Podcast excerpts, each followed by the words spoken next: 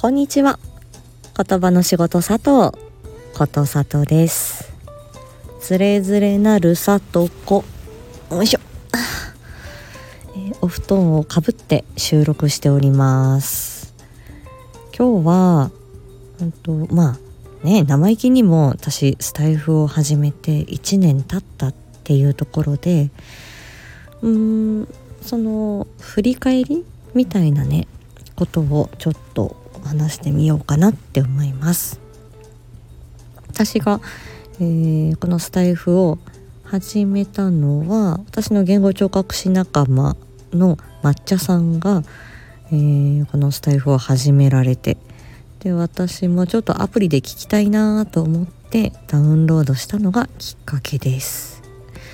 でその後私もちょっと喋ってみようかなとこのねアプリダウンロードするとこのね収録するっていう機能があるので、まあ、これで遊んでみたりとかどんなもんかなみたいに使ってみたくなってでそれで、あのー、始まった感じですね。でそこからうんじゃあなるほどやってみようかな準備していくかっていうことをえー、っと2022年9月の半ばぐらいに急に思い立ってそれからあのー、ねゴリアスさんの音声道場を聞いていろんな心得いろんなねその先輩配信者さんがこういうことは考えてた方がいいよっていう配信をいろいろ聞いてでそれから自分なりに考えをまとめて、えー、配信がスタートしました。この準備期間ってまあまあ大事かなって今になっても思います。あの時の2週間があったからあれがなくって始まってたら多分今続いてないかもなって思うぐらいなんだよね。まずあのとまあ誰に届けたいかどんな何を目的に配信したいかっていうことをまず考えてでえー、っとそでもそれでも私絞りきれてないと思うんだよね今までもね。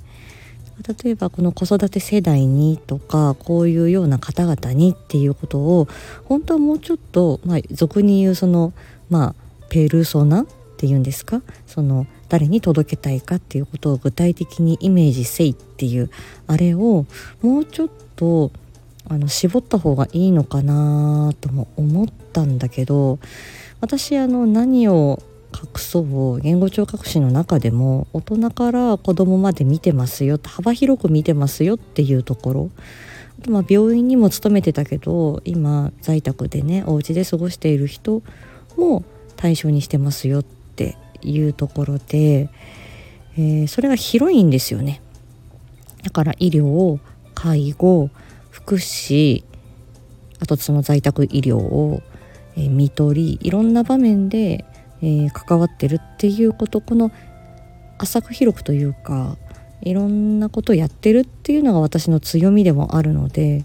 そうするとターゲットはね割と 絞りづらいんだよね そこはあまりそれ以上深追いしないことにしました。うん、でそれでうんと、どれぐらいじゃいつ配信するかって、まあ、朝かな夜かなって言ったら朝かなっていうところ。皆さんが活動し始める、まあ、にあのあたりでどうかなみたいなので。で、えー、どんなこと配信するっていうと言葉の仕事のこと配信するっていうことで。最初は月曜日水曜日定期配信。で金曜日に朝カフェフライデーっていうその構想で始まったんだけどこれもあのー、まず定期配信をこの10月1日の始める前にストックを取っておきました。5個か6個は取ってたと思う。うん。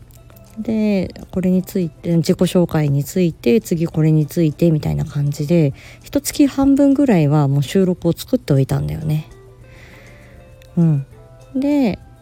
と一個一個消費していくたびにまたストックを作っていくっていう感じでただこの配信があのスタートしてからはあこの今このニュースが出たからこれについて喋っておいた方がいいかなとかこの方のリクエストこの方の疑問質問に答えたいなと思うから、えー、急遽これをやりたいっていうことも出てきたのでそうすると、まあ、ストックがありながらも急に収録してそれを差し込むと。でじゃあ来週の月曜日これだっていうことで。でそれであのじゃあそのじゃあこれは繰り越してじゃあ次の月曜日にしようっていうふうにすることでまた余裕ができるっていうそういう作戦ですね。だから私はその収録とライブを、まあ、どっちもやった方がいいんだろうなっていうふうに、まあ、最初から思ってたのとあとは配信はこれまあ大体10分15分ぐらいの長さでっ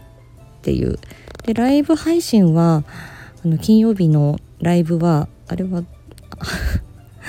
この時間だったらできるかなこの曜日だったらできるかなって。で金曜日だったらじゃあ来週こうですよっていうお知らせをするっていうところで、まあ、次の1週間分のお知らせも喋れるっていうところでこれは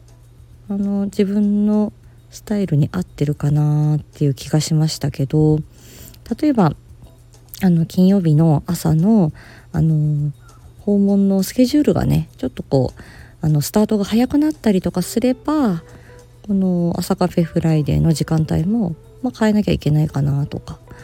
そういうこともあったんですけど時間をちょっと短くするとかねだからこれはあの今後また変わっていくかもしれない。うん、だから収録はメインでやりながらライブたまにやるっていうそこの基本は自分で持ちながらもあの、まあ、柔軟性持ってやるっていうところかな。あまりこだわりすぎないっていう感じで。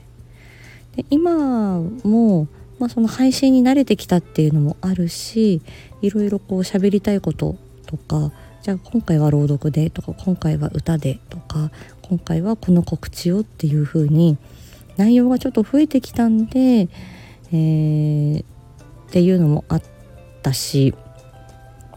っていうので今ちょっとまあほぼ毎日配信にはなってますけど、まあ、忙しくなってきたらこれも別に、はい、メインの月曜日の定期配信木曜日モアディープ金曜日の朝カフェフライデーここだけは死守していこうかなと思ってるのでなんでまああんまり欲張りすぎずに余裕がある時にやっていけばいいかなっていうぐらいのスタンスでいます。とにかく私はそのゴリアスポイントめっちゃ聞いて続けるためにはこういうことを意識するといいよとか継続をする続けることっていうのはこういう強みがあるだよっていうこととか。うん。あとはその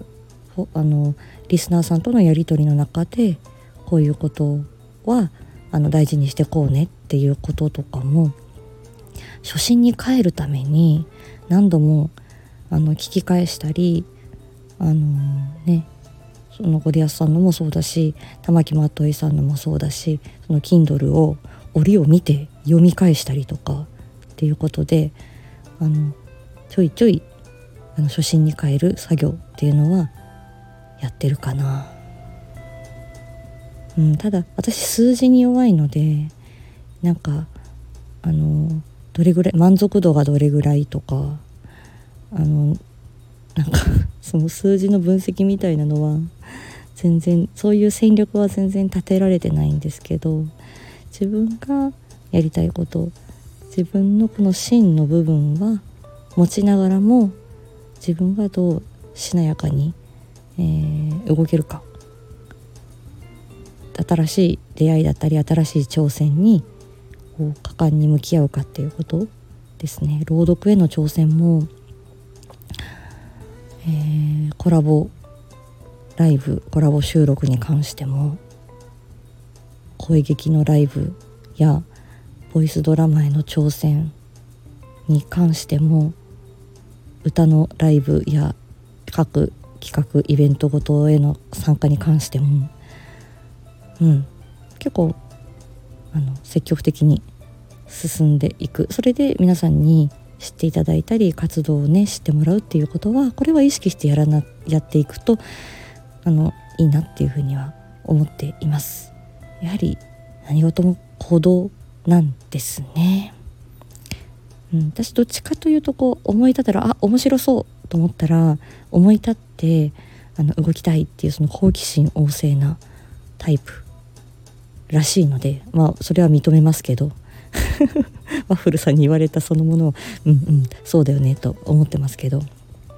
なのではいそんな心持ちで過ごしていきます。あ過ごしております。何かあのー、ねスタイフ始めたての方これから始める方何か参考になるところがあれば嬉しいです。ないかもしれないけど。では今日はこの辺で。今日も元気に過ごしましょう。またね。